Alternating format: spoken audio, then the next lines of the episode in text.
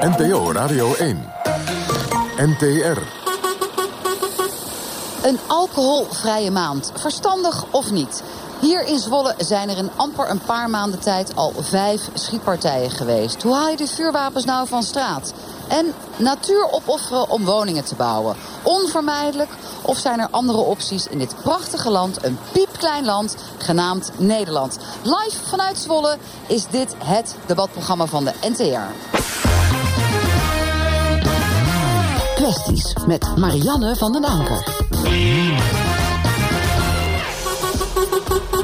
Goedenavond, wat leuk dat u luistert. Ook dit jaar reis ik weer elke zondag met de knalgele bus van NPO Radio 1... kriskras door Nederland om vooral met inwoners te praten... over wat hun na aan het hart ligt. Live dus vanuit Zwolle met inwoners vanuit dit deel van het land. We gaan beginnen met de schietpartijen, want dat zijn er een aantal geweest in een hele korte tijd. Vijf. Die houden Zwolle ook dusdanig bezig. Nou ja, je schrikt uh, enorm als je dat hoort. Zeker als je het hebt over Zwolle. Daarvan je dan toch denkt, nou niet zo'n enorm grote stad. En inwoners spreken ons er ook allemaal op aan. Mensen zijn ook bang, want als ze op straat zomaar gaan schieten... en jij of je dierbare toevallig ergens in de weg staat, dan loop je een risico. Want dan ben je de verkeerde persoon op het verkeerde moment op de verkeerde plek. Wat moet er wat jullie betreft gebeuren? Ik kijk even rond in onze stampvolle bus. En we staan hier overigens in een prachtige omgeving nog steeds met kerstverlichting. In deze eerste dag van het, uh, onze eerste uitzending van het nieuwe jaar. Kijk even om me heen. Oud-onderwijzer Hans Hoekema. Houkema. Ja. Ja, we liepen hier net naartoe. En zo ontzettend mooi uh, verlicht was het hier in Zwolle. En dan denk je van, hoe kan dat? Dat mensen dus op zo'n onbenullige manier... dus uh, met elkaar omgaan en dan elkaar ook opleggen. Aan de andere kant zeg ik altijd, je moet ook rekenen. Uh, met 17 miljoen inwoners. Toevallig in Zwolle wat extra veel narigheid. En heel extreem eigenlijk. Maar uh, het is gelukkig een minuscuul klein gedeeltetje. En dat, dat zegt maakt dan de ernst niet erger, maar het is. Uh, ja, je moet het okay. ook in zijn totale verband zien. Okay. Ik hoor een soort uh, relativering in het nieuwe jaar 2020. Het hoort erbij. Mathieu Joppe, je bent econoom van huis uit... en je adviseert zorgbestuurlijks in jouw dagelijkse werk, dagelijkse werk. Wat vind jij? Hoe krijgen we die wapens hier in Zwolle van straat... en wellicht ook op andere plekken? Nou ja, ik denk dat het inderdaad... Ik vind het wel mooi, de relativering spreekt me wel aan... maar het is denk ik een groter probleem dan we... Dan we uh, dan het misschien zo lijkt. Als we denken aan de moord op uh, Dirk van Wiersum, nog niet zo heel erg lang geleden. Advocaat. En uh, dit, de, de moorden zijn het extreme excess, of het is het excess wat naar voren komt. Maar daaronder ligt nog een veel groter probleem. En daar hebben we denk ik wel meer aandacht voor nodig. En zeg je daarmee, uh, zonder dat expliciet te willen benoemen... dit heeft alles te maken met ondermijning in de georganiseerde criminaliteit en drugs? Ja, het woord ondermijning is natuurlijk wat er veel gebruikt wordt. Maar ja, volgens mij wordt ermee bedoeld dat in de, in de samenleving... er onbedoeld heel veel mensen betrokken worden in een wereld... waar je helemaal niet in terecht wil komen. En hè, wat we ons niet zo snel voorstellen is dat, dat, dat geweld is één, uit, één, één ding wat gebeurt. Maar het andere wat gebeurt natuurlijk dat dat geld wat verdiend wordt, moet ergens heen. Dat wordt uitgegeven, dat wordt geïnvesteerd. Mensen raken onbedoeld betrokken in een wereld waar je heel ver vanaf wil blijven. En waar dus geknald en geschoten wordt. Want voor zover we nu weten zijn dus die vijf partijen, schietpartijen in Zwolle ook wel geleerd aan de onderkant van de samenleving, drugsgerelateerd. Patrick Damhuis, jij bent al vaker bij ons in de uitzending omdat jij heel erg druk maakt en ook veel tijd investeert in ouderverstoting. En daar wil jij een einde aan maken. En je bent ook oud ondernemer. Hoe gaan we het oplossen, dat hier in Zwolle? Nou ja, oplossen begint volgens mij met een stukje mentaliteitsverandering al. Als jij uh, je kinderen niet duidelijk kunt maken dat je met de vingers uh, van andermans spullen moet afblijven, maar ook dat je respect dient te hebben voor andere mensen. Als je dat als ouders je kinderen al niet meegeeft, ja, hoe moet een kind dat dan in een godsnaam ergens oppakken? Van straat? Nee, daar gaat het nou precies verkeerd.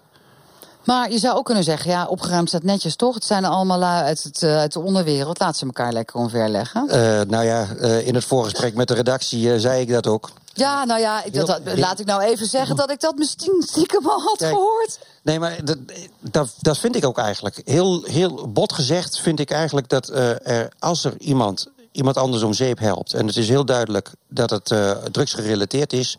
dan denk ik van, oké, okay, er is er weer eentje weg, mooi. Nou, ik zie dat opeens spontaan Nieke Jansen, eh, fractievoorzitter van GroenLinks in Kampen. Tevens in het dagelijks leven onderwijsadviseur, MBO en VO. En ook nog dominee en theoloog. Direct haar microfoon wil grijpen. Nou, direct. Ik, vind, ik vind dat heel erg zoek. Want schietpartijen zijn natuurlijk heel vaak van een soort dat je helemaal niet erachter kan kijken. Maar een van de dingen die daar volgens mij heel erg in gebeurt, is dat dat mensen geen waarde meer hebben. Uh, wat, uh, wat Mathieu zegt, mensen rommelen op de een of andere manier. Uh, bijvoorbeeld in die drugshandel of in andere dingen die eigenlijk niet deugen. En verworden dan tot jij bent alleen maar degene die voor mij de drugs runt. Of jij bent alleen maar degene die voor mij dat geld kan witwassen. En dat betekent dat op het moment dat iemand een beetje lastig is of even niet meer meewerkt, dat hij ook gewoon naar de weg kan worden geruimd en kan worden vervangen door een ander. Dus wat er gebeurt is dat je, dat je mensen waardeloos maakt. En ik zeg eigenlijk ben jij voor mij alleen maar van belang zolang je voor mij loopt. En zodra je misschien wel tegen mij gaat lopen, leg ik je liever om, want dan ga ik last van je krijgen. Los even van al die andere mensen die soms per ongeluk slachtoffer worden. Want dat is ook een in Amsterdam gebeurd met zo'n hele jonge jongen hè, die gewoon ja. uh, slachtoffer is geworden. Terwijl ja, die gewoon. Uh, maar, ja, maar kun je je voorstellen dat mensen, want u bent natuurlijk fractievoorzitter, dus ook verantwoordelijk voor beleid, weliswaar dan in Kampen, ligt hier om de hoek bij Zwolle. Maar het lijkt wel alsof er steeds meer mensen gewoon maar zomaar de beschikking hebben over een schietwapen. Gewoon een revolver, een iets wat blaft, dat is waar je een ander mee om kan leggen. Dat is, wel, dat is wel een van de zorgwekkende dingen. Ik denk ook serieus dat burgemeesters steeds meer wakker liggen van veiligheid in hun eigen gemeente. Uh, en dat heeft voor een deel te maken met ondermijningen. Met het feit dat, dat het heel ingewikkeld is om grip te krijgen op een wereld waar je natuurlijk zorgvuldig buiten gehouden wordt. Uh, maar dat heeft ook te maken met het gemak waarmee geweld gebruikt wordt. Ja, maar het heeft ook volgens mij, en daarom spreek ik u wat feller aan, ook te maken met het feit dat de politiek onvoldoende in de gaten heeft wat er precies allemaal op straat gebeurt. Informatiepositie is slecht.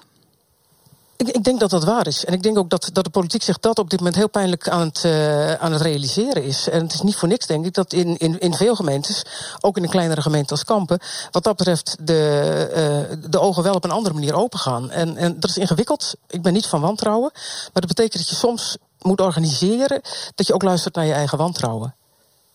Nou, wat aardig en goed dat u dit over zo open en transparant op tafel wil leggen. Een idee uit Rotterdam. Vorig jaar is dat geïntroduceerd van lever nou je wapen in. Je krijgt geen straf, mag anoniem. Is dat een goed idee of zitten we hier in de bus aan andere dingen te denken? Patrick Damhuis. Nou, um, ik uh, stelde mij uh, destijds al de, de vraag eigenlijk van... joh, hoe komt het Openbaar Ministerie überhaupt bij de zichzelf genererende macht... om te zeggen van joh, dan krijg je geen straf. Dat is niet aan het OM, dat is aan de wetgever. Dus dat vond ik eigenlijk al juridisch gezien eigenlijk een, oh. een on, onrechtmatige daad wat daar plaats, plaats, heeft gevonden. Maar wapens van straat is toch goed als de politie dat initiatief neemt? Dan hoeft toch een officier van justitie niet altijd te vervolgen? Uh, ja, wel. dat is zijn of haar taak. Okay. Punt. Ja, punt. Dus schoenmaker hou je bij je leest. Iemand heeft een wapen op zak wat niet hoort. En dat hoor je te vervolgen. Punt uit. Klaar. Wie denkt er anders over? Want het idee was natuurlijk toch vanuit Rotterdam: van nou, ze zijn er nou eenmaal die wapens. Um, laten we zorgen dat we ze in laten leveren. zonder dat je het risico loopt om vervolgd te worden. Want dan is in ieder geval niet meer een risico dat ze met dat specifieke wapen iemand kunnen omleggen. Ja, nogmaals, die gedachtegang is wel goed. Alleen je had dat in het voortraject, dus wettelijk gezien, eerst moeten regelen. Voor mijn part uh, via een, uh, een, een spoedprocedure, wettelijk of whatever.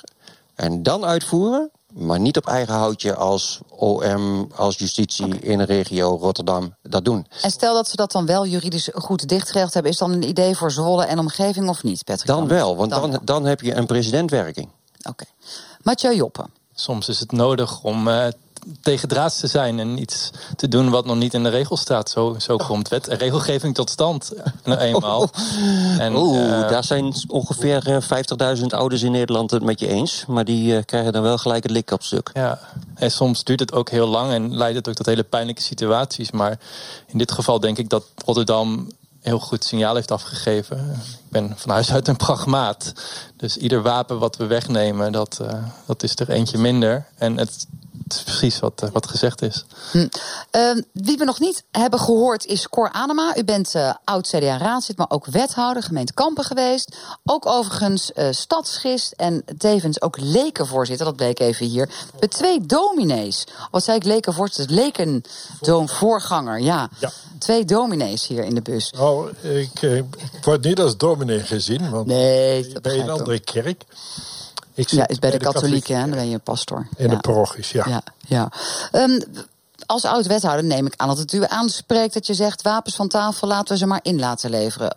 en dan anoniem, zonder straf. Het mooiste, maar dan denk ik tegelijkertijd dat dit een topje van de ijsberg is. Ik denk dat wij uh, wat lagen dieper moeten om te kijken en uh, de politie te vragen om het probleem bij de wortel aan te pakken. En uh, ik denk dat we daarmee moeten beginnen. En dat zie je ook hier in Zwolle dat men nu tot de ontdekking komt van hé, hey, er is hier meer aan de hand. En er is hier meer misdaad dan we ooit hebben gedacht. Dus dat uh, zal bij de wortel moeten worden aangepakt. En niet alleen daar uh, bovenaan. Want ik geloof niet dat je met een actie, zij het op vrijwillige basis, dat iedereen nu braaf zijn wapen komt inleveren. Dat geloof ik niet. Nee, ze zeiden hier aan de overkant waar we hebben gegeten. Toen ik vertelde waar we het over zouden gaan hebben. Joh, weet je, het heeft toch geen zin wat je ook doet. Want uh, het is net als met drugs. Je kunt er altijd aankomen aan die wapens. Maar het maakt ons wel heel erg bang. Werkend hier in de binnenstad. We dat gaan het in de gaten houden. Meer, dat wij natuurlijk er alles aan moeten doen. En dat we de politie alle middelen moeten geven om uh, die uh, geweldsdelicten ja, eigenlijk weer terug te brengen tot nul. Dat zou natuurlijk het allermooiste zijn. Maar dan moeten we de politie ook wel die gelegenheid geven. En uh, daar maak ik mij dan nog meer zorgen over. Maar dat is dan ook aan de politiek dat we nog meer inzet moeten plegen om de politie die mogelijkheden te geven om ook echt die misdaad uh, aan te kunnen pakken. Ja, of natuurlijk die andere kant, minder drugs gaan gebruiken met z'n allen. Nou kijk ik hier in de bus rond. Ik weet niet, Mathieu, ik denk dan als enige dat jij misschien ooit wel eens een pilletje gebruikt, zo om me heen kijken. Geen, pille, geen pilletje. Wat dan? jointje? Ja, dat wel. Ja. Maar het interessant is dat ik, dat ik toch ook in een omgeving verkeer met allemaal hele in mijn ogen toch hele verstandige mensen. En allemaal verantwoordelijke banen en zo. En dat het toch drugs wordt gebruikt. En dat ik me dan wel afvraag, zonder mensen te willen veroordelen, van ja, maar hoe, hoe verhoudt zich dat nou tot, tot, tot wat er nu gebeurt? Hè? Dat, al deze criminaliteit. En kun je dat wel maken? En ook, ook hè, de, de milieuoverlast die, die al die laboratoria ontstaat. Ja, en mensen kiezen dan voor, Is het bespreekbaar, denk je, in de scene waarin wordt gebruikt? Want inderdaad, van hoog tot laag en hoog opgeleid tot laag opgeleid. Ik bedoel, mensen gebruiken gewoon best wel veel drugs. Precies, ja, meer dan we denken, ja.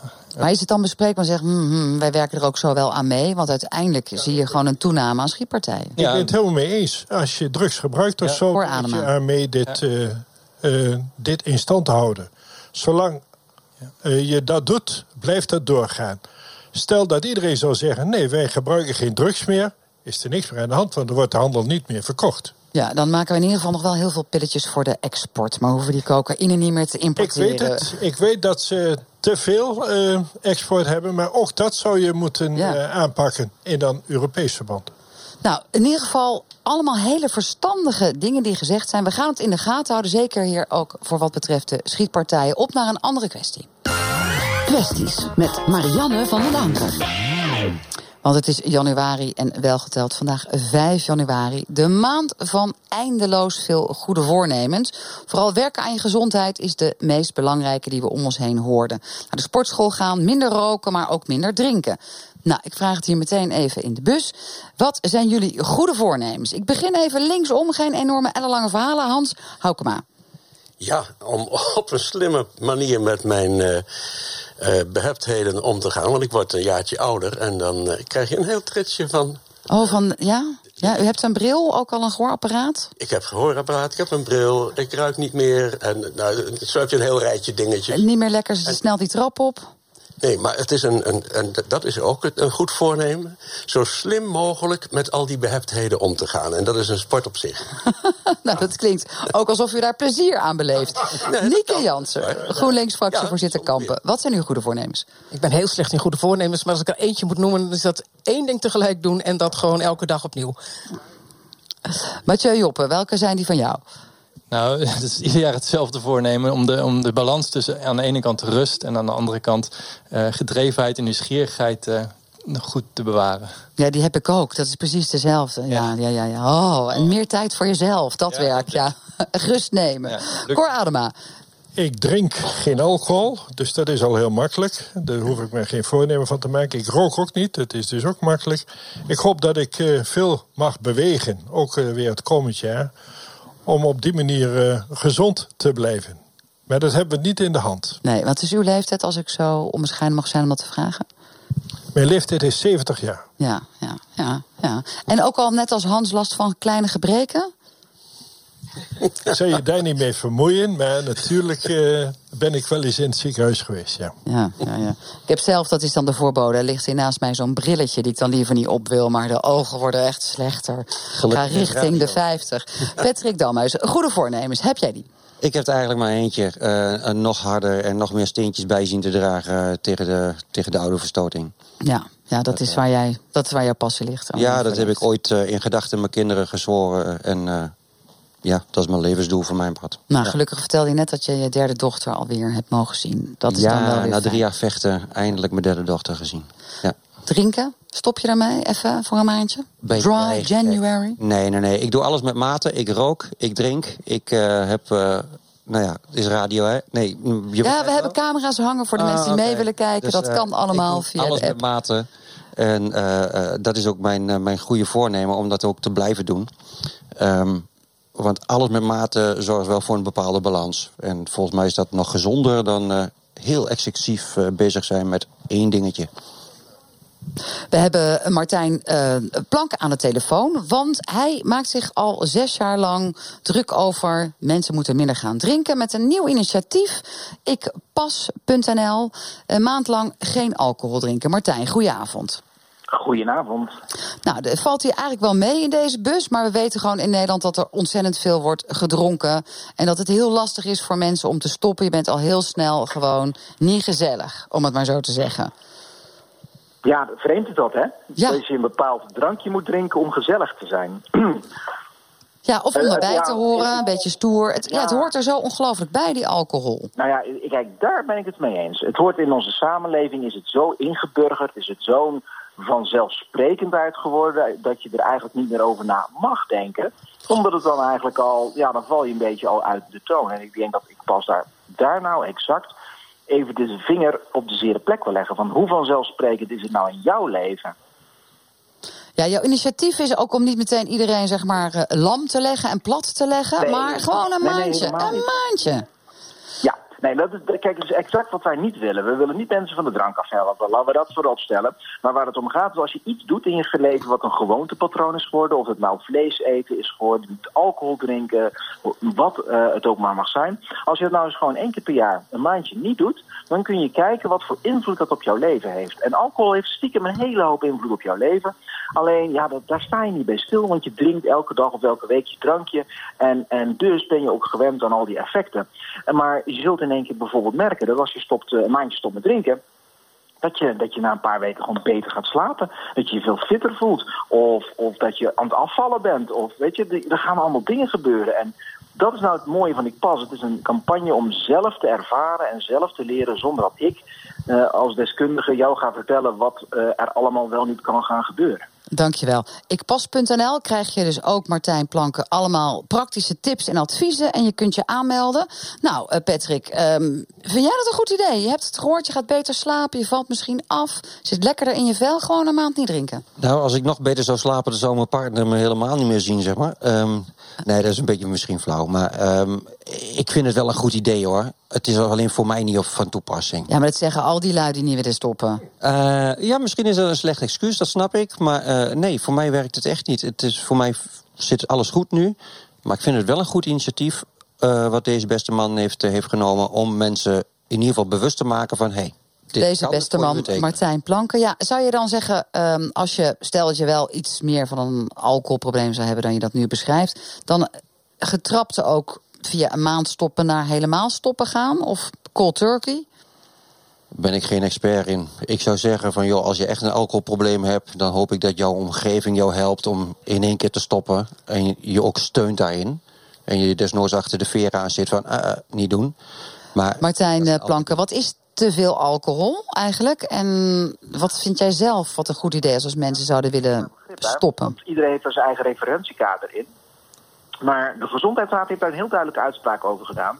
Ehm, ja, die hebben gezegd van nou, in, in principe is, er, is elk glas wat je drinkt een risico dat je neemt. En de Gezondheidsraad die zegt nou eigenlijk zou je het niet moeten drinken. En als je het helemaal niet zou kunnen laten, dan misschien is één glas eh, maximaal per gelegenheid of per dag. Nou, dan ben je al heel snel natuurlijk eh, in, in de gevarenzone. Nou, dat Ja, werkt wel verhelderend, Martijn, eh, dat het eigenlijk Ja. niet mag. Ja. Ja, ja dat, het, is, het, is, het is een beetje een vervelende boodschap, maar het is niet anders. Wat is de, de tip voor mensen als ze toch overtuigd zijn van... Nou, ik doe mee met die Dry January. Dat eerste Mhm. drankje niet nemen is natuurlijk al het begin van het succes. Maar als dat lukt, dan die tweede niet nemen. Hoe hou je dat vol? Nou ja, kijk, eh, het, het- hoe je het volhoudt is het ten eerste om het tegen iedereen te vertellen dat je het doet. Ja. Die sociale omgeving moet het Ja. gewoon weten, want dan gaan ze het toch niet moeilijk maken. Of in ieder geval, dan weten ze vanaf. En dan weten ze ook dat jij, jij zegt van als ze een rondje opnemen, dat jij met mijn cola, dat ze ook weten van, oh ja, die doet mee met ik pas, geen probleem. Dus, dus vertel het iedereen. Want dan kan men jou ook steunen. Zoek een maatje, een vriend, een vriendin, een, een, een studiegenoot, whatever. Iemand die samen met jou dit kan doen. Want dan heb je nog steun aan elkaar. Eh, wat zou nog meer tips zijn? Oh ja, ga eens een keer nadenken over alternatieven. Want, want als je dan niet drinkt, wat ga je dan wel drinken? Geen niet pilletjes, niet gaan blowen. maar wat, nee, maar wat ga je wel drinken? Ga smaken ontdekken. Ga eens kijken wat je met, eh met, met fruitsmaken kunt doen. Wat je, wat je, in, in, zit je meer in de bittere hoek? Zit je meer in de zure hoek? In de zoete hoek? Weet je, ga eens, ga eens experimenteren met smaken en zo. En, wellicht kom je dan hele leuke dingen tegen... die je vervolgens ook weer ehm, heel prettig na ik pas ook gewoon kunt blijven doen. Want we zien ook dat mensen gewoon hun drinkgedrag aanpassen. Hè? Ja, ja, je bent heel enthousiast. Ook zelf uiteindelijk door dit eigen experiment overtuigd van het feit dat xpas.nl ook door moest gaan. Zeker. En daarom gaat het nu Ja. al zes jaar lang ook online door. Er zijn veel mensen die het doen. Hoeveel houden het er vol? Ook van de mensen die zich hebben ingeschreven bij jullie? Nou, weet je, kijk, ik, dat is ook wel zo'n ding. Ik vind dat iedereen het volhoudt. Kijk, ook al ga een keer de fout in, om het maar even tussen aanhalingstekens te zeggen, dat is ook een leerervaring. Hè? Ik bedoel, dan, dan, eh, die mensen komen dan bij ons bij de coach terecht en die, die mail ik dan. En die zegt tegen mij, ja, het is mislukt. Ik zeg, waarom is het mislukt? Nou, ik heb gedronken. Ik zeg, waarom heb je gedronken? Nou, was die en die situatie, toen werd dat en dat gebeuren en toen kon ik geen nee zeggen. Ik zeg van, nou, dan heb je toch een hartstikke mooi experiment gehad. Dan heb je toch iets geleerd. Dan weet je toch in welke situaties jij het heel moeilijk hebt. En dan kun je daar rekening mee houden. Of een, Dankjewel, een eh. Martijn eh, Planken. Voor jou is dat in ieder geval heel helder. Dat iedereen die meedoet, die is natuurlijk een held. Dat begrijp ik ook heel goed. Ehm, ga je zelf ook weer deze maand niet mee drinken? Dry January? Ja, dat is voor mij niet zo'n heel groot probleem natuurlijk. Ik bedoel, als, eh, als oprichter van de campagne gaat dat gewoon vanzelf eigenlijk wel, ja. ja. Dankjewel. Nou, ik kijk nog even rond, Martijn, eh, eh, hoeveel mensen ook mee gaan doen. Ik kijk nog even in de bus. Iedereen overtuigd? Behalve Patrick. Ik denk dat, Jij dronk, dronk al niet, Cor. Mathieu? nee, maar ik denk dat het een goed begin is eh, voor mensen zeg maar, die wel eh, ja, minder willen drinken. Dan is dit een mooie gelegenheid. Ja, maandje niet. Ja, en ik hebben makkelijk praten. Maar... Ja, jullie drinken allebei niet. Jij nog, Nieke? Nou, wat, wat ik, ik, ik vind ik pas heel erg mooi, omdat het, omdat het inderdaad uitdaagt om te zeggen: wat gebeurt er nou als ik, als ik ergens nee tegen zeg? Eh, ik heb met ik pas nooit meegedaan, maar wel eens met iets vergelijkbaars. Wat ik, wat ik er zelf van leer is dat ik denk: oh, je kan ja zeggen, maar je kan dus ook nee zeggen. Maar dat betekent ook dat ja is ja is voordat je, voordat je automatisch maar wat inschenkt. En dat vind ik eerlijk gezegd wel winst. Maar dat mag wat mij betreft net zo makkelijk gaan om bergen speculaas of om vlees eten of iets anders. Ja, we mogen straks ook helemaal niks meer, want alles Nee, is wat mij gezond. betreft heel veel dingen. eh, als je zegt, van, nou, dat- dat wil ik nu. Dan maak ik nu een keus voor. In plaats van te zeggen, ja, guts, joh, het stond gewoon voor mijn neus. Ja. Ja, onderdeel van die bewustwording. Mathieu, ga jij nog iets aanpassen in het kader van alcoholgebruik de komende maand? Nou, in aansluiting wat net gezegd werd, heb ik het al geleerd dat het inderdaad heel makkelijk is om, om niet te drinken. Als je het, eh, en ik- in, in het, mijn werk is topsport en door de week ja, moet je gewoon niet drinken om het goed te kunnen blijven doen. Ja. Voor alle luisteraars die stoppen deze, tijdens deze Dry January maand, heel veel succes. En ook voor de omgeving. En voor de omgeving. Ja, ja, nou. Er wordt al verwacht dat iedereen al zagrijnig is. Het gaat goed met onze economie. En dat is misschien ook te zien aan de hoeveelheid vuurwerk... die we met z'n allen in Nederland hebben gekocht de afgelopen week. 77 miljoen euro, het is al vaak gezegd. In de media is de schatting is er in de lucht geknald. En ja, er blijft na de jaarwisseling ook heel veel troep op straat liggen. Vrees natuurlijk, maar sommige gemeenten hier in de regio hebben erop iets bedacht. Zij belonen inwoners die afvalzakken vol met vuurwerkafval komen brengen met een klein zakcentje. In Apeldoorn bijvoorbeeld krijgen kinderen tot 16 jaar 50 cent per afvalzak. In Zeewolde krijg je een euro per afvalzak. Andere gemeenten belonen met koffie of met gebak. Ik vraag het hier aan de inwoners van Overijssel. Goed idee, Patrick Damhuis. Nee, verschrikkelijk slecht. echt verschrikkelijk slecht. Ik vind dat het gewoon bij je opvoeding hoort. Dat je als ouders je tegen je kind zegt: hey, leuk, je hebt gisteravond eh, plezier gehad met vuurwerk. Morgenochtend gewoon met de hele straat, bezem uit de kast, vegen. Is ook een heel leuk feestje om dat samen te doen.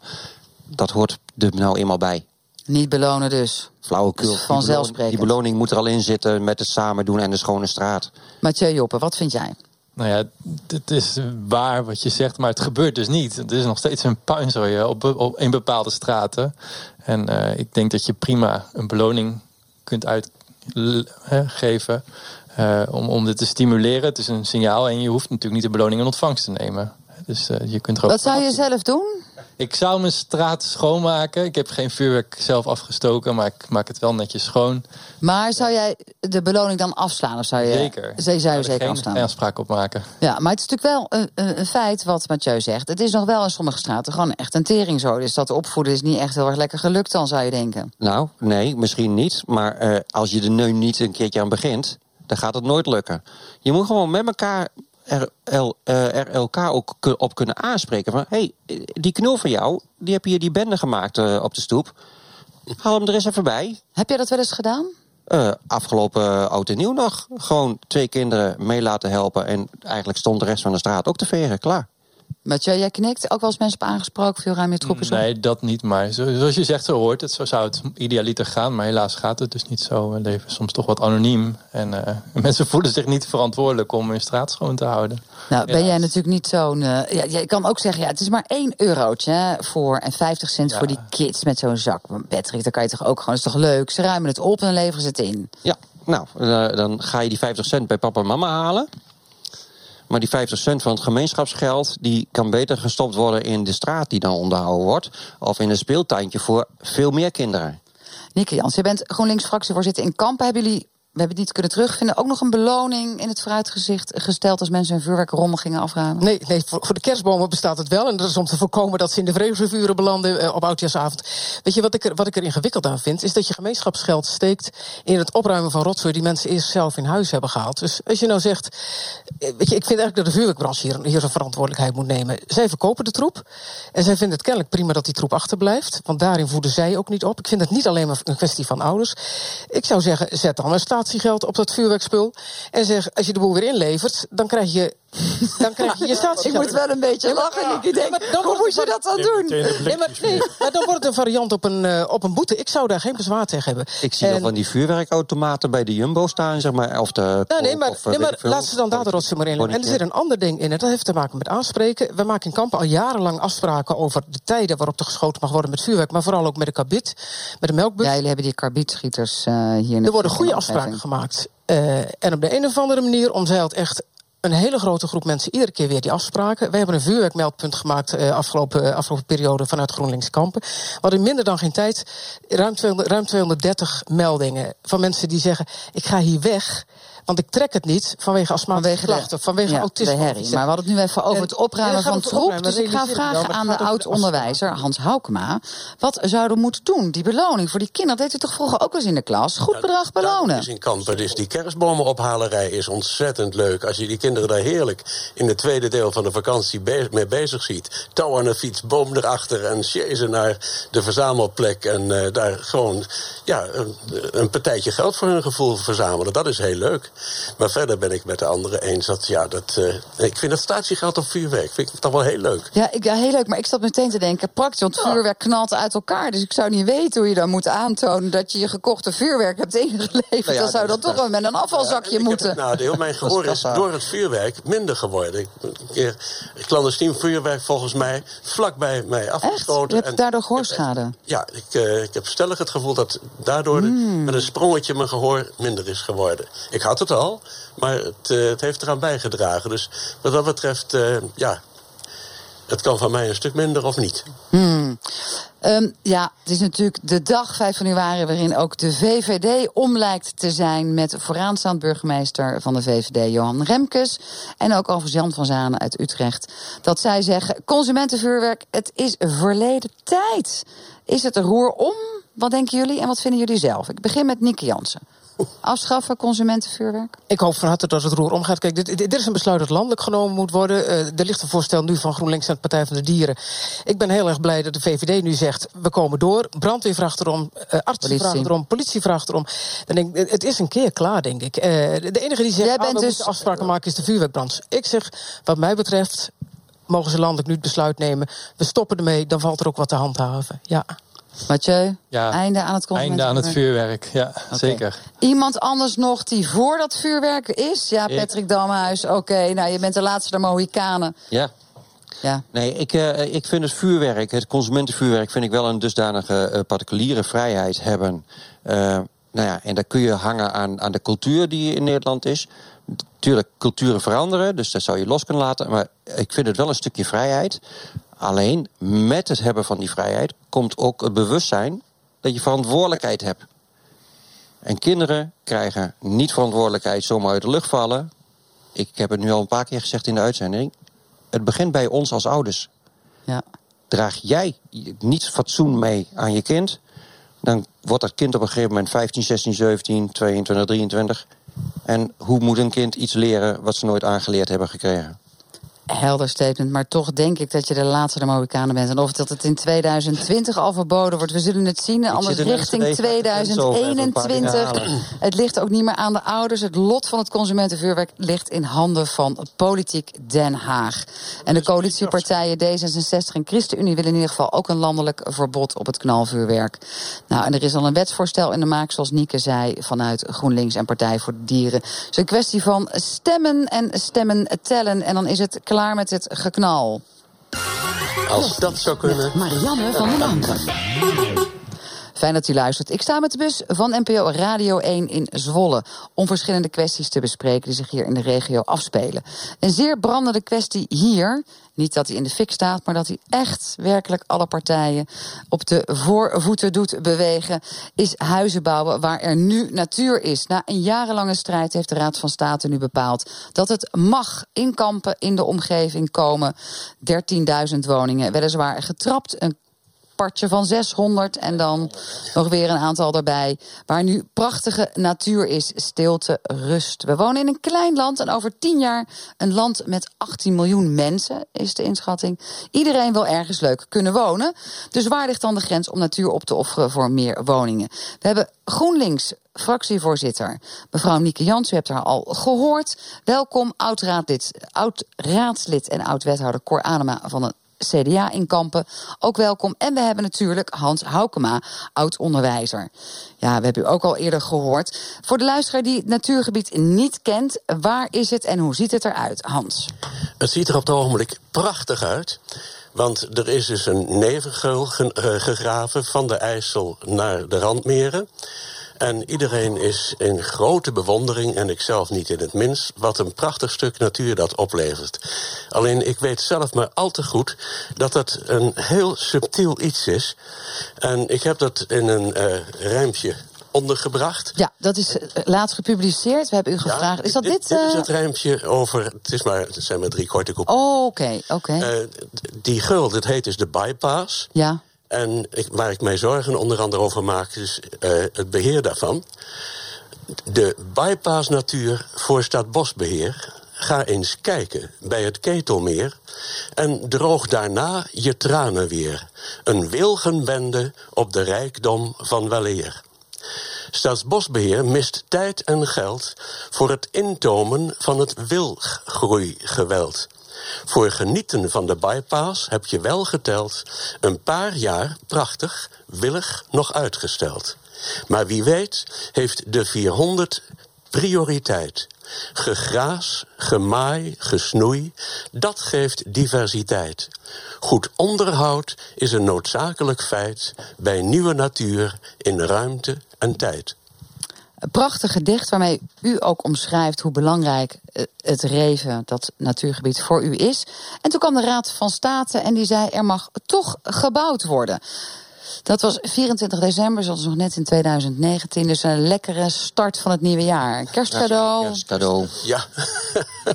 Ja, als je ergens uh, voor knokt, moet je ook uh, accepteren dat je kunt verliezen, hoe zwaar dat soms ook uh, aankomt. Bij u kwam het dus echt wel zwaar aan en binnen. En zoals we u inmiddels kennen als oud-onderwijzer, maar ook op basis van uw vorige gedicht, dacht u, daar wijd ik ook nog even een gedichtje aan. Ja, revenverdriet. Na een lange, dappere strijd tegen groteske onzinnigheid ligt daar nu de uitspraak in al haar ellende, het begin van de landschap ontsierende bende. Maar het was beter knokkend ten onder te gaan, dan voetstoot de aanslag te laten ontstaan. U klinkt daarmee toch als een sportieve verliezer, maar het raakt u diep. Ja, dat klopt. Hmm. We hebben aan de telefoon een inwoner uit Kampen, Stefan Kroon. Goedenavond. Goedenavond. Wat vindt u ervan? Enthousiast, verdrietig dat in dit prachtige stukje natuur straks woningen komen te staan? Ik vind het geweldig. Ik ben zelf een watersportliefhebber. En uh, er sowieso erheen varen vind ik al een, uh, een, een, een, leuke uitdaging op zich. En dan uh, ja, straks, als je de mogelijkheid hebt om daar nog in het natuurgebied te kunnen wonen. Met je bootje in de achtertuin. Dat zou helemaal geweldig zijn. En kom jij zelf ook in het gebied juist met je bootje? Of ga je er lopend in verblijven? Uh, met de boot uh, voornamelijk. En uh, ja, straks met de hond wandelen langs de dijk. Vind je dat de mensen zeuren die zeggen... ja jongens, de natuur gaat er aan, er komen daar straks woningen... dat kan toch helemaal niet? Ja, ik, ja overal valt er wat van te zeggen. stationskwartier, wat ook nieuwbouw is... was ook een hele poos opgerekt door een of ander vogeltje... wat in de dijk zat. tot nu toe zijn er al aardig wat woningen gebouwd het stationskwartier. De verzanten zijn er nog. Uh, er zitten nog steeds de vogeltjes in het taluut van de N50. Uh, alles is er nog gewoon, dus ik zie het probleem niet. Nee, u ziet het probleem niet, maar Hans Haukema en met hem vele andere natuurliefhebbers hebben wel jarenlang gestreden. Al die energie daarin gestoken. En ze hebben natuurlijk nu te horen gekregen vanuit de Raad van State: van, nou mag toch gebouwd worden. Leef je er niet een beetje mee met deze mensen? ja, ja, nee. Nee, ik heb, uh, ik heb zoiets van uh, ieder zijn ding natuurlijk. Ik geniet op mijn manier en hun genieten misschien van die passie om overal tegenin te gaan. het heeft toch in Nederland eigenlijk weinig zin om overal je stem te laten horen. Iedereen heeft zijn mening. En ja, ik ben een liefhebber van het water en van de natuur op mijn manier. Dus iedereen heeft zijn ding. Zou je er een huisje willen kopen als je dat eh, je ook kunt veroorloven? Want we hebben begrepen dat het middelduur tot huur is. Eh, tot de duur is wat je daar kan kopen. Uh, als het in mijn vermogen ligt, dan ga ik dat zeker doen, ja. Ja. Ja, dankjewel, Stefan Kroon. Blijf luisteren. Ja, Hans, uh, weinig medelijden met jou. Uh, jij moet er zelf ook eigenlijk wel om lachen. Dat mensen gewoon tegen jou zeggen: ja, ieder zijn ding. Ja, jij gaat voor die natuur, ik niet. Ja, nou, ondertussen gaat Stefan zeer duidelijk wel voor de natuur. Want bootje varen, dat is puur natuurgenieten. Ja, ja, maar hij is niet tegen die woning. Hij zegt, laat maar komen. Ja, en ik hoop uh, voor hem dat hij toch wel inziet dat de hele sfeer van het landschap uh, duidelijk krakkemikkig wordt met zo'n uh, horizonvervuilende hoogte. Want je hebt een hele hoge dijk, daar bovenop nog hele hoge huizen met een prachtig uitzicht. Maar ondertussen is het uitzicht vanaf uh, ja, dat nieuwe gebied wat nu gemaakt is, is weg. Maar die ontwerpers zullen ongetwijfeld het tegenovergestelde zeggen. Ze zeggen, we hebben het prachtig ontworpen en het wordt helemaal schitterend en het wordt mooi wonen aan de Reven. Uh, lange tijd is er strijd gevoerd. We zeiden het al tot aan de Raad van State. Nieke Jansen, fractievoorzitter van GroenLinks Kampen. Nou, hoe zou u de strijd typeren die de afgelopen periode heeft gewoed? Nou, ik, heb, ik heb een aantal keren gezegd: het is een, het is een strijd geweest van, uh, van dwergen tegen reuzen. Uh, en daarmee, daarmee bedoel ik dat er uiteindelijk door, uh, door twee, uh, door twee verenigingen, door de Stichting Zwarte Dijk en de Natuurvereniging, heel erg intensief en hard gestreden is om te, om te zorgen dat het gebied, het natuurgebied, beschermd zou worden. En dat is niet alleen maar vanwege vogels en, uh, en wat, er, wat er groeit en bloeit, zeg ik maar even. Maar dat is ook omdat het een heel essentieel buitengebied is voor de mensen die in kampen wonen. Kampen heeft aan die kant. En dat zijn dan dus de dwergen, deze twee verenigingen? Die twee vind ik de dwergen. Uh, en wie zijn dan de reuzen? En dan zijn de reuzen, dat zijn, dat zijn de overheden die redelijk onbeperkt hun advocaten kunnen inhuren hun adviesbureaus kunnen inhuren. Ze kunnen zorgen dat ze nog eens een ander advies krijgen als ze iets te horen krijgen dat niet helemaal past.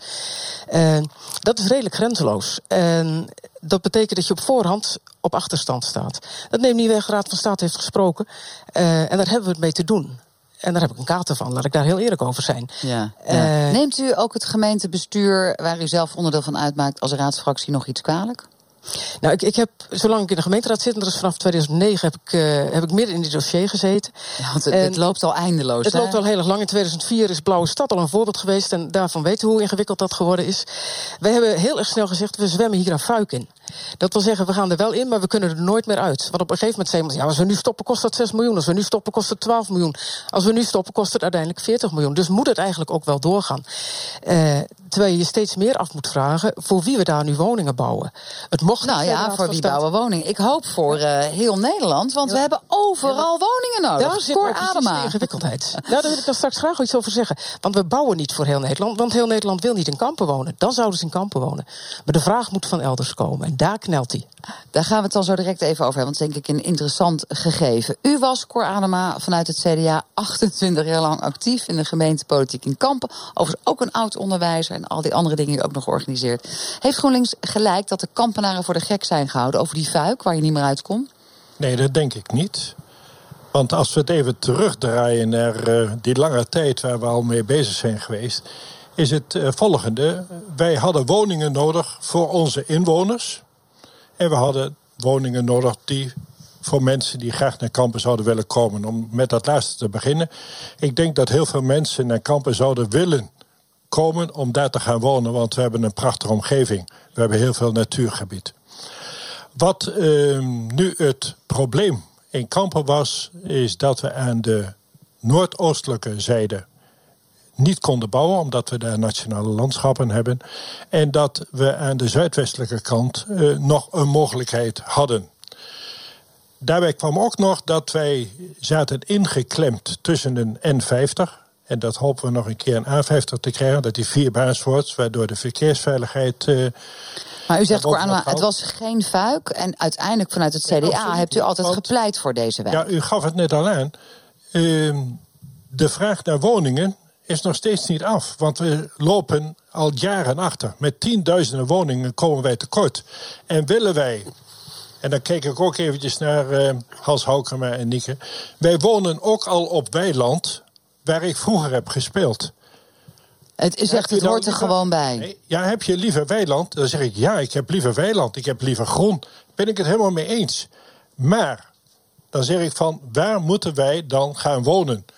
En, en daarmee dus... hebt u vanuit het CDA gezegd: wij steunen deze ontwikkeling dat er woningen wij komen. Wij steunen in het deze ontwikkeling met te meer, want dat had ook te, natuurlijk te maken met die wateroverlast, dat ruimte voor de rivier vanuit de Rijksoverheid werd gezegd: hey, nu moeten we zorgen dat wij ook die wateroverlast kunnen indammen.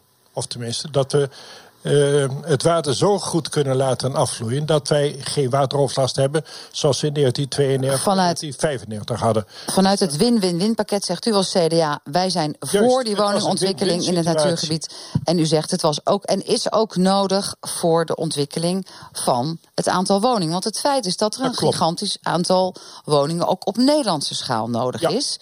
Alleen al voor de sociale huur, waar de nood erg hoog is, zijn zo'n 80.000 huizen te weinig in Nederland. Hebben het nog niet eens over alle eh, andere woningzoekenden en jongeren die straks de deur uit willen. Dan kan je toch gewoon zeggen van ja. GroenLinks, het is niet anders. Is het niet voor de kampenaren, dan is het toch ook voor de rest van Nederland. Ze komen heus wel, want waar woningen is, komen mensen naartoe. Dat beeld is helder. Kijk, we hebben landelijk een enorme vraag naar sociale huur. We hebben überhaupt veel, eh, veel woningen nodig. Kampen heeft een heel beperkte vraag op dit moment. We hebben net ons woningbouwprogramma fors naar beneden moeten bijstellen, want we hadden een enorme overvraag. Dat is naar beneden bijgesteld. Vervolgens hebben we een deel van Zwolle moeten krijgen en een deel van de grotere regio moeten krijgen om zelfs voor de eerste 600 van de 1300 nu toestemming te krijgen. Met dank aan dit afgeslankte plan, zei de Raad van State, het mag nu doorgaan. De ingewikkeldheid is dat we bouwen alsof de ruimte niet om kan, op kan. Terwijl we natuurlijk langzamerhand, ook met het gedoe van de pas, weten dat we heel veel ruimte opmaken die we niet kunnen missen. Dat betekent dat je ook op een gegeven moment je verstand moet gaan gebruiken. Moet zeggen, ah, die woningen moeten komen waar de mensen zitten. Utrecht gaat niet opeens in kampen wonen, want hoe kom je dan op je werk? En Met goede Ik OV. denk Ik heb vanochtend gehoord dat er heel veel OV Ja, wordt aangelegd dat betekent dat je dat heel veel beter moet organiseren. Maar dan gaan mensen niet zitten in een buitengebied van kampen. Dan willen ze zitten op een plek waar ze toch redelijk snel op, op kunnen zijn waar ze moeten Maar- zijn. En dan moeten we compacter bouwen, denk ik. Want als wij werkelijk gaan groeien, kampen groeit overigens maar heel beperkt, dan zullen we compacter moeten bouwen. Wat we daar doen is dure woningen bouwen. eh, Maar vrijstaande Nieke, het gaat gewoon gebeuren, hè? Dus dat is, het gaat door. het gaat door. Je doet net alsof je nog een pleidooi aan het houden dat het allemaal... Nee, het gaat nee, gewoon wat door. ik ingewikkeld vind, is dat wij grote woningen blijven bouwen- blijven bouwen terwijl onze. Onze mensen verdunnen steeds meer. Er zijn steeds meer mensen die met één of twee mensen in een huis wonen. En we bouwen nog steeds huizen voor gezinnen met twee kinderen. het gaat nu ook over dat we gaan bouwen in een natuurgebied. En dat zal wellicht in Nederland op allerlei andere plekken ook moeten gaan gebeuren. Nog los van wel of niet eh, eh, Ja, maar alle andere regels tenzij die wij er even gelden. nog een compact Hoor, gaan Adema. bouwen. Ja. Wij winnen, doordat we dat Revendiep daar is eh, aangelegd, 350 hectare aan nieuw, eh, nieuwe natuur. En eh, nou ja, zoals Hans en Nieke en ik eh, wel door dat gebied wandelen en fietsen, zie je dat het aantal eh, vogels, watervogels en weidevogels toeneemt. Dus dat is gewoon een, een, prachtig, eh, Ja. een prachtige Maar combinatie. dan heb je Hans gedicht Houkema. niet genoeg begrepen, Cor. Want dat is heel tijdelijk. Eh, wat er nu gebeurt, het moet een wonder zijn, wil, natuur, eh, wil Staatsbosbeheer dit in de hand houden. Want ik ben ontzettend veel buiten en ik heb een snoeiclub ook, eh, club ook eh, die in het Ketelmeer dus eh, toch wat openheid in het landschap creëert. Maar eh, ja, wat in Kampen, en dat is het, ja, eigenlijk een, iets heel wonderlijks. daar wordt gesproken van de grote leugen van de bypass. Namelijk te denken dat die bypass wezenlijk bijdraagt, bijdraagt in het ergste noodgeval van Kampen. Namelijk dat de IJssel een hoge afvloeiing heeft. En dat er met de klimaatsverandering is dat zeer nadrukkelijk wel mogelijk. Een zware noordwesterstorm een paar dagen aanhoudt. Dan is Kampen de gevaarlijkste plek van Nederland. En eh, dat is alleen eh, te verbeteren door diepgang. Dus diepgang in de IJsselmonding. En Maar Ik het dacht was nog ook- even, het is alleen maar te verbeteren als je Hans, daar flink wat woningen neerzet. Ja, maar, maar dat is natuurlijk niet aan de orde. Dat hoor ik Nee, natuurlijk het niet in de regels door. één, één Cor. van de maatregelen die ze hebben genomen. Want we hebben natuurlijk ook de IJssel tussen de Molenbrug en de Kampereilandbrug. Dat is zo'n 7,5 kilometer. Twee meter uitgediept om het water sneller te doen afvlooien. Maar dat zegt u, Cor Anema, als Ja. oud-CDA-raadslid. Het gaat natuurlijk over nu breed in Nederland. We hebben eh, hier in Kampen... ja. is natuurlijk gewoon een strijd geleverd... die jarenlang heeft geduurd. Van Nieke zegt, het is ook dwergen tegen reuzen. Dat gaat op andere plekken in Nederland natuurlijk ook gebeuren. En natuur zal, denk ik, toch opgeofferd moeten worden... wil je iedereen een plekje kunnen geven in Ja, het land. Of we moeten de lucht in met z'n Ik ben allen. het eens met Nieke. Eh, de gezinsverdunning gaat door. Hè. Er komen er 1 op 1,25 is het gewoon. Veel eenpersoonshuishoudens, moment. veel scheidingen. Dus we hebben veel minder woonruimte nodig. Ik denk dat wij die richting op moeten, zodat er minder woonruimte of minder ruimte voor woningen wordt.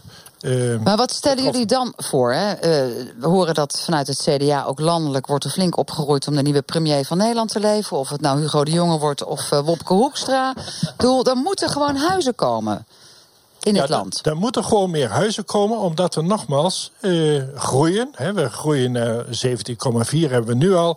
Gaan we groeien naar 18. 20 miljoen.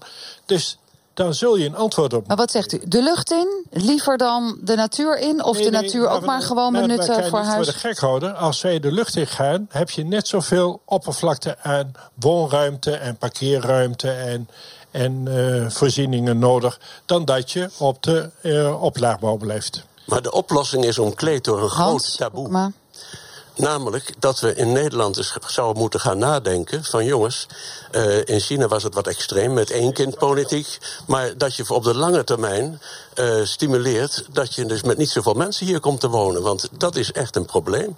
Hans, u hebt daar eh, geen gedichten over, maar u had wel met dit standpunt laatst een bordje in een demonstratie. Wat stond er op dat bordje? Dat was een vrij extreem bordje. Daar stond op eh, mondiaal, maximaal twee kinderen. Recht op eigen levenseinde. Dan bied je een wezenlijke bijdrage aan het klimaatprobleem. is een taboe onderwerp, hè? Die, die kindpolitiek, hoeveel je er maximaal mag hebben. Hebt u dat, dat ook is gemerkt? heel erg, want iedereen kan zelf beredeneren hoe het in elkaar zit. En het, er wordt omheen en weggelopen, dat is gigantisch. Ja, het onderwerp. Ik zie iedereen ook hier zo kijken. Van, nou ja, we hebben het in ieder geval gezegd, Hans Houkema. Ehm Nieke, vanuit jullie eh, GroenLinks partijlijn... eh, ja, natuurgebieden of de lucht in. Het is natuurlijk niet een of-of situatie. Maar met al die eh, getallen die net geschetst zijn... 80.000 woningen nodig. We gaan naar de 18 miljoen. Veel 1,2 persoons huishoudens. Ja, we moeten wel ergens wonen. Nou, het zijn volgens mij het zijn een paar, paar dingen door elkaar. Ik denk dat we niet de natuur in moeten bouwen, want dan tekenen we ons eigen noodlot. En dat moet je nooit willen. Ik denk dat wij langzamerhand eraan toe zijn dat we anders gaan denken over de kwaliteit van wonen. Wat we nu steeds doen, is denken in termen van aantallen woningen. We moeten het hebben over het soort woningen dat we bouwen. En op het moment dat ik het praat over compact bouwen, dan betekent dat ook dat je, dat je eraan wendt met z'n allen. Dat het niet meer logisch is dat je allemaal je eigen huis met je eigen grote tuin hebt. En dat je kinderen liever straks nog een groter huis met een nog weer grotere tuin moeten hebben. Je zou ook kunnen zeggen, ik ga eens kleiner wonen. Dat is ook een keuze die mensen kunnen maken. En daar heb je dan je woningen voor nodig. Patrick Damhuis. Ja, die jou een woningen- beetje steunen en zuchten en piepen en kraken. Nou ja, eh, dat kraken dat komt eh, eigenlijk omdat eh, vorige week kwam er nog een, een rapport van eh, de Universiteit van, van Wageningen. Ja, Eh, en ik vond dat inderdaad een zeer boeiend eh, rapport. Want ik vind dat eigenlijk best wel hout snijden. Een beetje Even de essentie van dat rapport. essentie van het rapport is eigenlijk van jongens, wel bouwen, ook in de natuur, maar gespreid en wat lager, dus geen hoogbouw meer. Waardoor we eh, de oppervlakte die dit huis gaat eh, innemen, op dat dak de tuinen. Eh, dus wel weer dat groen terugbrengen. Ja, maar dan daarbovenop. En dan bovenop het dak. Eh, wat krijg je? Mensen gaan in de natuur eh, wonen. Dat willen we graag. Nou, anders was dat er even eh, nooit, nooit erdoor gekomen. We zijn wat verspreider. We zorgen wel voor groen. Wateropname. We krijgen steeds meer waterlast. Was jij daarmee om toen je dat rapport van over wonen over 100 jaar van de Universiteit van Wageningen zag? Je dacht, hé, hey, het is toch wel een goed idee om te gaan bouwen in de natuur? Eh, ik, eh, ik verbaasde me bijna dat er een wetenschapper voor nodig is om dat eh, in een rapport te douwen. Het is een stukje boerenlogica. Dikke chapeau voor die lui, absoluut. Heel goed bedacht. En ja, dat betekent dat je dan in een, een gebied gaat bouwen. Maar je zegt boerenlogica, omdat de buitenwereld natuurlijk niet zo denkt. Waarom denken die niet zo boerenlogisch? Eh, welke buitenwereld? Ik denk dat heel veel mensen nu nog denken vanuit hun portemonnee. En eh, misschien vanuit dat vogeltje wat eh, de beste eh, inbeller ook, eh, ook, eh, ook noemde. Maar als ik kijk, en ik zei dat de redactie in het voorgesprek ook een keer. eh, als ik kijk zelf, ik rij aardig wat jaren auto. Autobanen zijn breder gemaakt. Maar wat zie je in de berm, dus tussen die vangrails weer terugkomen, die wilde orchideeën. Wat zie je rechts aan, in de berm? Het stikt weer van de buizerds. De natuur heeft zoveel veerkracht. Als we dat verspreiden, die, die aanslag die we op de natuur doen, weet ik zeker dat die natuur ook weer die kan herstellen. kan. Hans Haukema, ben jij degene die het meest weet, verstand van natuur? Want ik heb me wel eens laten vertellen door experts dat dat juist komt door stikstof. Dat er juist daarom bij de bermen nog van alles en nog wat groeit en bloeit, maar dat de diversiteit naar de Filistijnen gaat. Lang leven de stikstof. Mijn docent eh, bij de natuurgidsencursus, die had een mooie uitspraak. Het mensdom verdient de natuur die die zichzelf overlaat. Maar natuur is ongelooflijk rijk, eh, mits je daar de, eh, ja, de situaties voor creëert. En dan sta je echt voor betoverende dingen. Dat is waar. Ja, precies. Alleen de natuur heeft het ontzettend zwaar qua diversiteit op het ogenblik. En waar iemand zegt van ja, dat vogeltje, welk vogeltje? Eh, er zijn er nu nog een heleboel verschillende soorten en planten ook. Ja. En om dat te bewaren, dat is in Kluif geweldig. Hans, om in de terminologie te blijven van Nieke, die zei het als de dwerg, jullie dus met jullie natuurbehoud, eh, idealen versus overheden en grote project, projectontwikkelaars. En daardoor wordt er nu toch gebouwd in de natuur, in de Reven bij Kampen.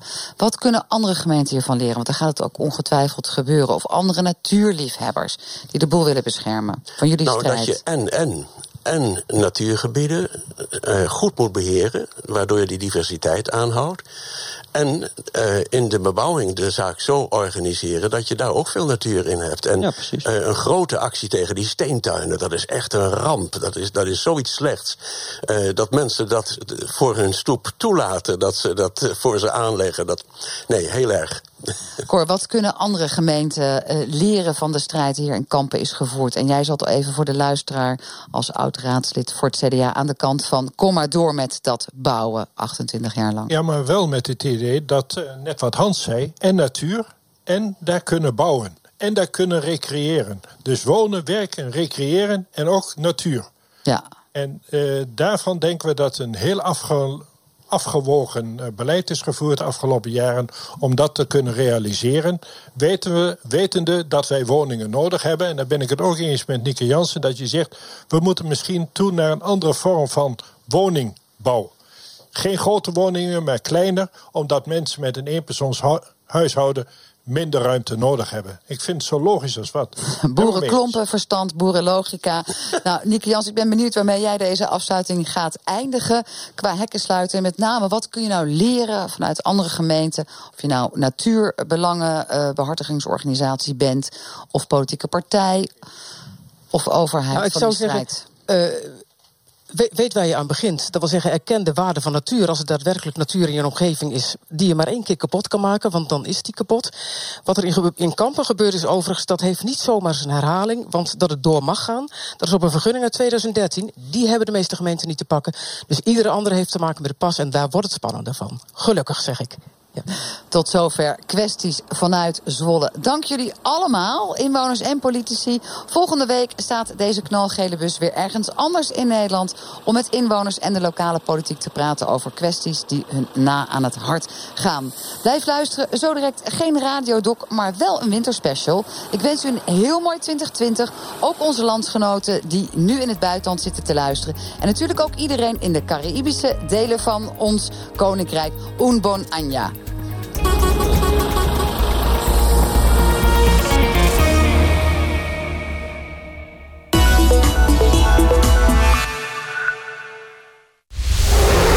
Drie jongeren in opleiding tot F-16-piloot. Op zoek naar hun moreel kompas. Zo ben je een held.